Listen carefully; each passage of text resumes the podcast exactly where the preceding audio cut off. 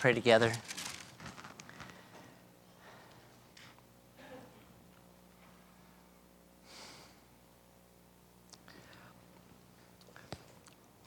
Lord, you are our refuge and our strength.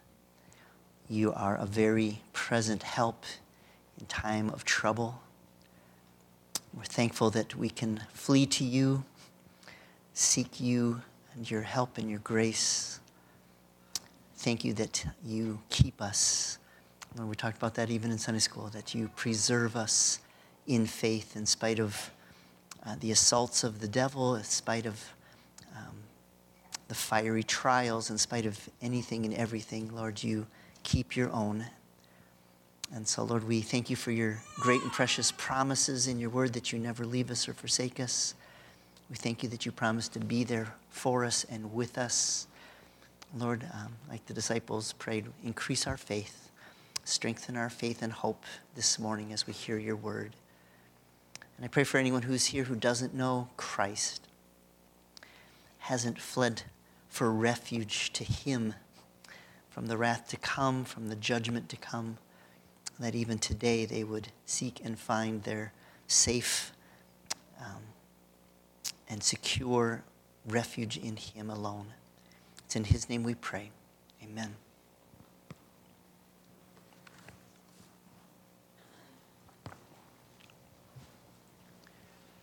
When I ask someone how they're holding up during a time of trial, they often say, well, there's good days and there's bad days.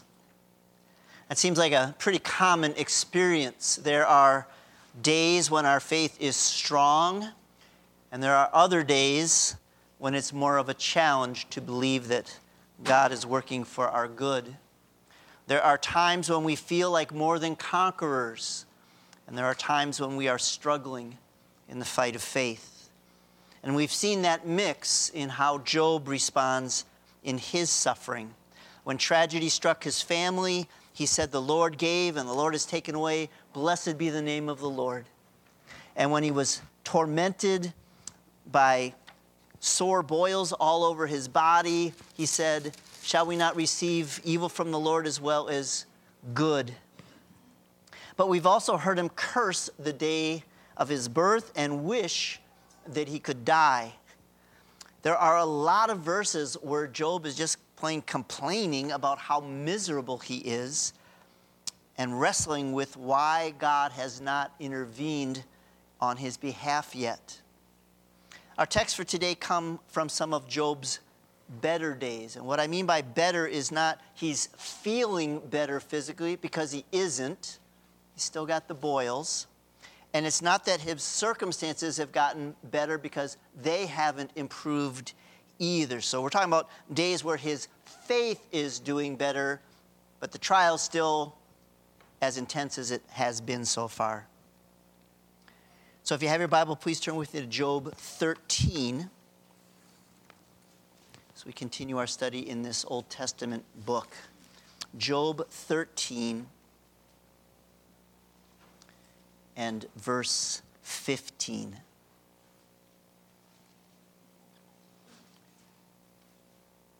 Though he slay me, I will hope in him. Or in King James, though he slay me, yet will I trust in him. In other words, no matter what happens, I will trust in God.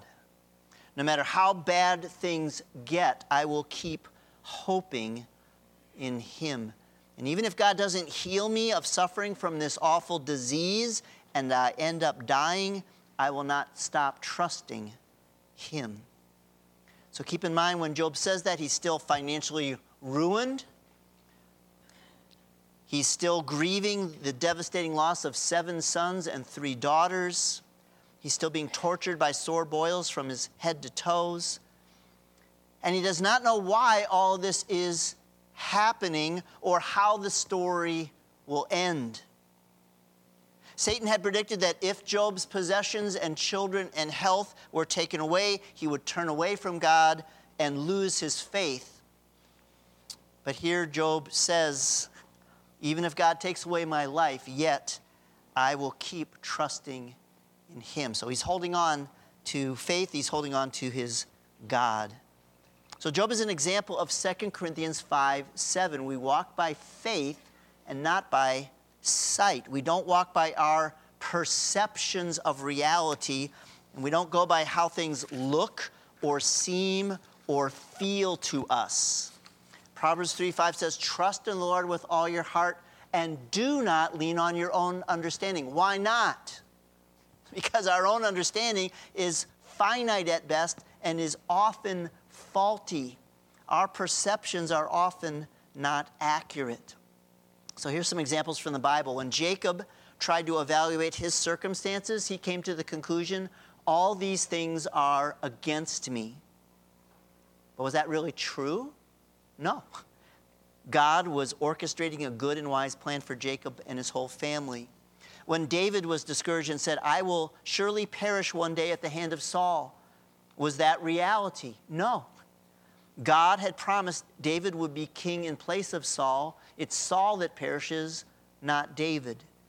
When God's people were overwhelmed during the exile, they said in Isaiah forty-nine, the Lord has forsaken me and the Lord has forgotten me. Was that right? No. In the very next verse, God says, can a woman forget her nursing child and have no compassion on the son of her womb? Even these may forget, but I will not forget you. And when the disciples weren't sure if they'd survive a big storm on the Sea of Galilee, and they cried out, Lord, don't you care that we're perishing? Was that an accurate assessment? No. Jesus does care, and they were safe, whether they felt that way or not.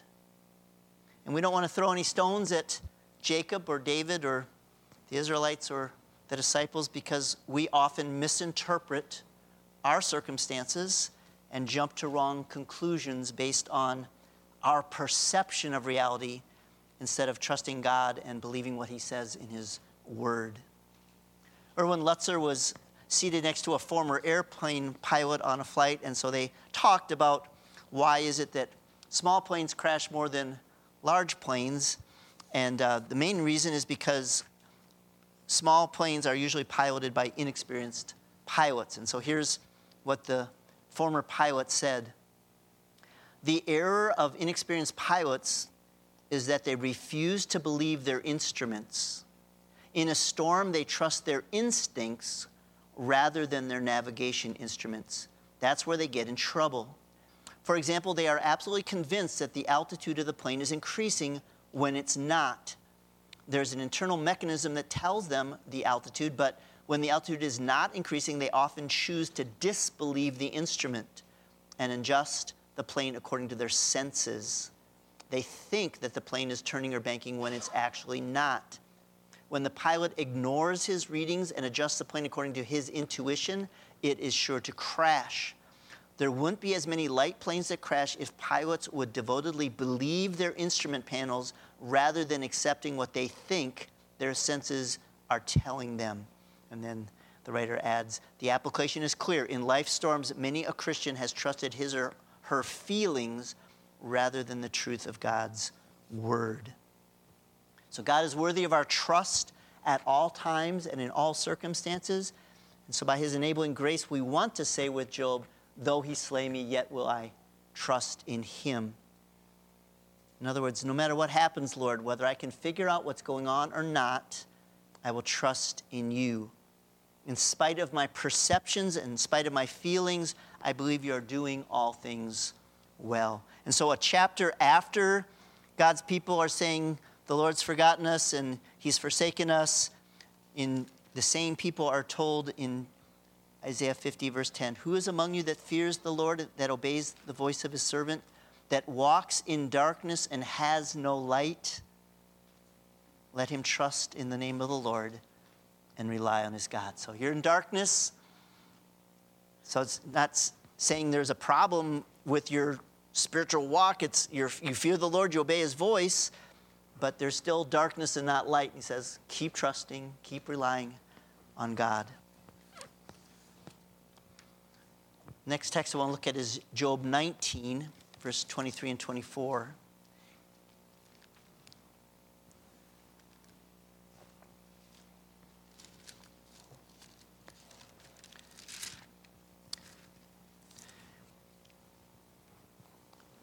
Job says, "Oh, that my words were written. Oh, that they were inscribed in a book, that with an iron stylus and lead they were engraved in the rock forever." So Job says he wants his words recorded permanently. And not everything he said is worth remembering. Remember, he himself acknowledged that the words of a man in despair are often words for the wind. But here he has carefully thought about what he wants to say, and he wants it written down, not just in a book, but carved in stone. And here's what the message is, verse twenty-five. "As for me, I know that my Redeemer lives, and at the last day he will take his stand on the earth. Even after my skin is destroyed, yet from my flesh I shall see God, whom I myself shall behold, and whom my eyes will see, and not another."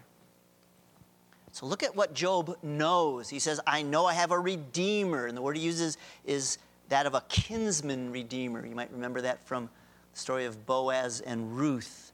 It's a relative who intervenes on behalf of a family member who's in need of some kind of relief or rescue. Sometimes it's a debt or captivity or some other crisis, and the kinsman redeemer steps in and bails them out, helps them out. So Job says, I have one of those. I have a redeemer, and I know that my redeemer lives and will live forever. My Redeemer will stand on the earth on the last day. And third, I know that after I die and my body is completely destroyed, he will raise me up, and I shall not only be free from all of my suffering, but I will actually see God with my own eyes.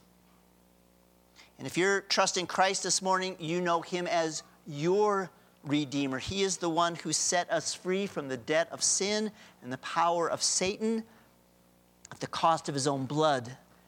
And he lives forever, which means he can and will keep his promise in John fourteen nineteen, because I live, you will live also. And so we need to be reminded, especially when this world's telling us the opposite all week long, this world is not all there is. This lifetime is not it. Our hope, our present confidence in a future certainty is that we will live forever after this life and see God and enjoy his presence forever in heaven. That's reality. This lifetime is so short. Here's what Charles Spurgeon said. The marrow of Job's comfort lies in that little word, my, my Redeemer, and in the fact that the Redeemer lives.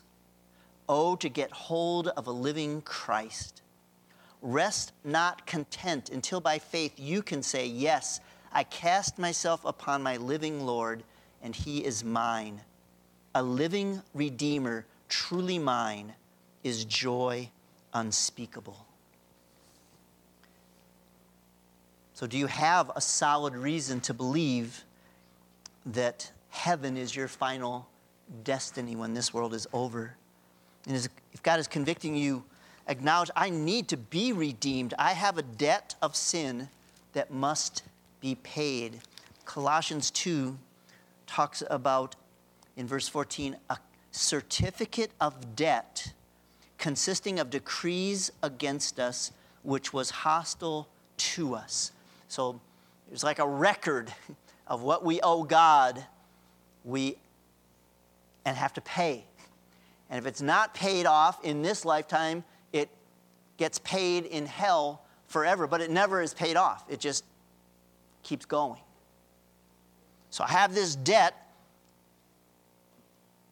and I can't pay that debt by anything I can do or offer. First Peter one eighteen says, knowing that we were not redeemed by perishable things like silver or gold, from our futile way of life. So we can't buy it, we can't earn it, we can't deserve it because we do good things or church things. There's nothing. And so I I believe that Christ's death on the cross is the only way my debt could be paid. And so in Colossians two, it says, having forgiven us all our transgressions, he has taken it out of the way, having nailed it to the cross. So the certificate of debt that was against us and condemned us was nailed to the cross when Jesus died. And so it is now paid in full. And that's what his resurrection shows, that God accepted his payment and it is paid in full. There's no balance remaining. Acts thirteen, thirty-eight, thirty-nine says this, therefore let it be known to you that through him, Jesus, forgiveness of sins is proclaimed to you, and that through him, everyone who believes is freed or justified from all things from which you could not be freed through the law of Moses. Our next text is Psalm twenty-three, eight and nine, or Job twenty-three, eight and nine.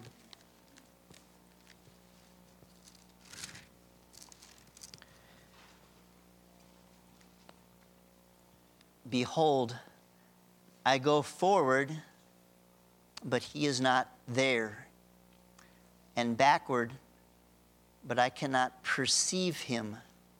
When he acts on the left, I cannot behold him.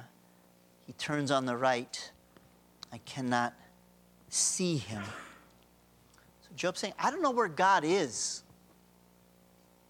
I'm not sensing his presence. He seems far away. Verse ten, but he knows the way I take. When he has tried me, I shall come forth as gold. So even though it feels like God is painfully absent right now in all my suffering, God knows what's going on in my life. He knows the way I take. And he's not only aware of my situation, he's actively involved in a refining process. He's not punishing me, he's purifying me. And so the reason we sang How Firm a Foundation, besides all four verses just have solid lines, is that line, the flame shall not hurt thee, I only design thy dross to consume and thy gold to refine. So trials are a refining process to get rid of the impurities and the junk in our hearts that needs to go, and to make the gold of our faith even more pure. And you see that in First Peter chapter one, verse six and seven, if you want to turn to that. First Peter chapter one.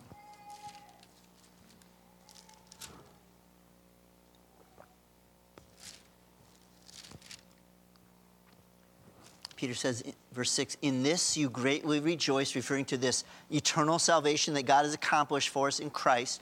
That's what you greatly rejoice in, even though now, for a little while, if necessary, you have been distressed by various trials. Why? So that the proof of your faith, being more precious than gold which is perishable, even though tested by fire, may be found to result in praise and glory and honor at the revelation of Jesus Christ. So trials refine our faith. They prove and purify our faith. They show us our faith is real and that our God is faithful. Job knows, and we know from these verses, that trials are beneficial, but there are some days where we might need to pray like that Father in Mark nine, Lord, I believe, help my unbelief that this really is for my good. And then he keeps going back in Job twenty-three, eleven and twelve. My foot has held fast to his path. I have kept his way and not turned aside.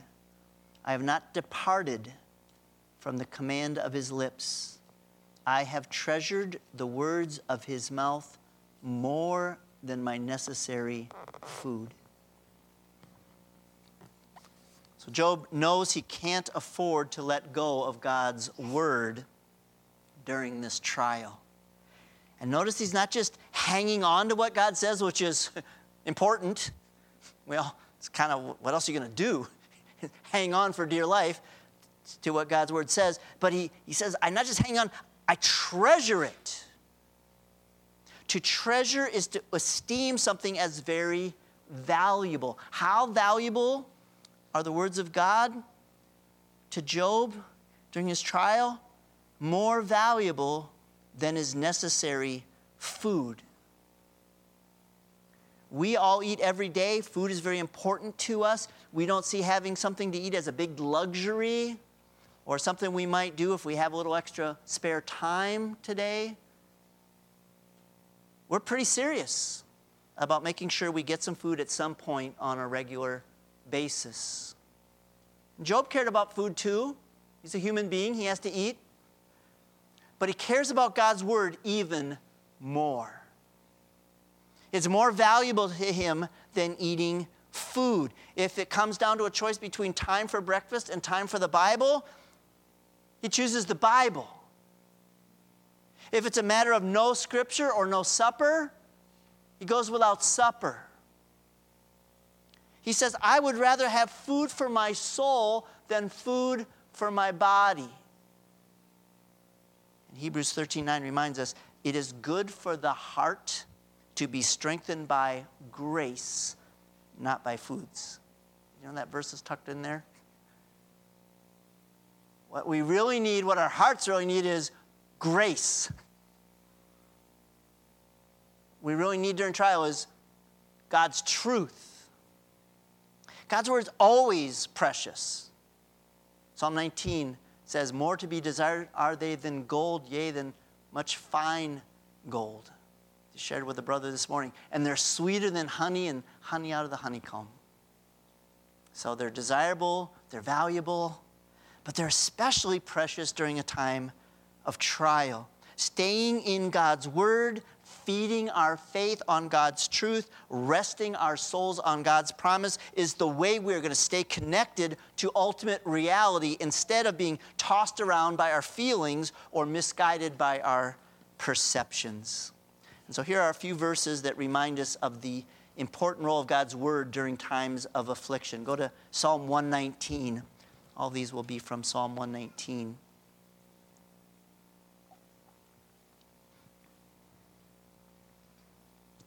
Verse twenty-eight.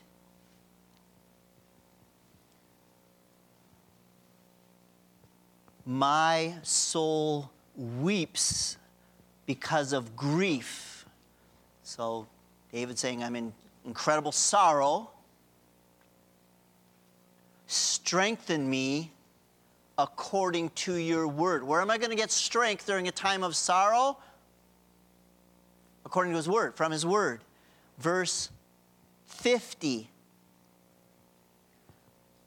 This is my comfort in my affliction, that your word has revived me,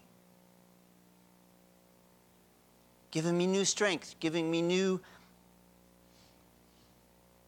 vitality, giving me new encouragement. It's where I'm going to get it. It's from the word. Verse sixty-seven. Before I was afflicted, I went astray, but now I keep your word. Verse seventy-one, it is good for me that I was afflicted. Why? That I may learn your statutes. It's worth being afflicted if it means I can learn God's word better.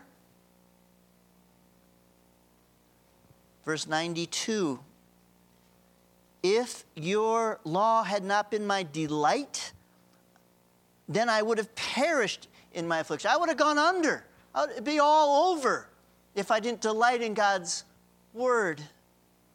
And then verse one oh seven, I am exceedingly afflicted. That's a lot of affliction going on. Exceedingly afflicted. Revive me, O Lord, according to your word. The only way I'm going to get through this is from your word. So don't underestimate the value of hanging on to, treasuring God's word during times of trouble.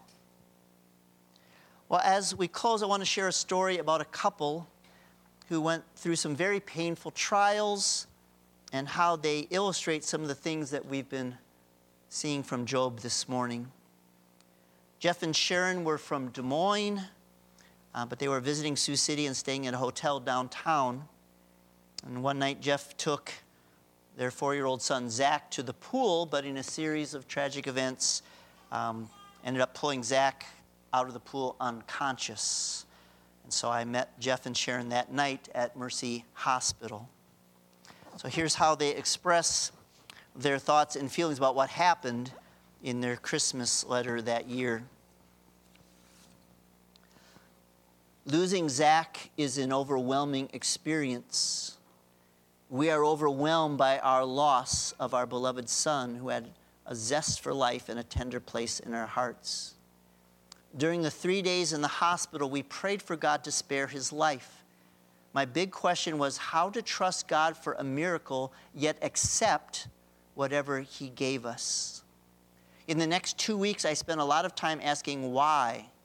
Did God cause it or allow it? Why didn't I see Zach in the pool? I received no answer to these and many other questions.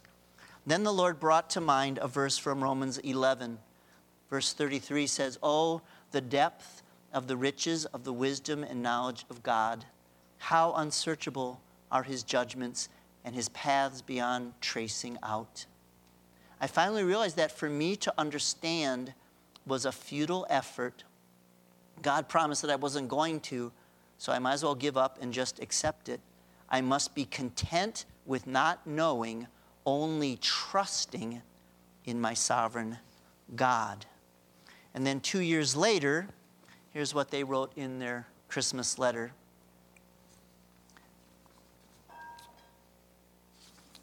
Oops. Hang on. I'm sorry.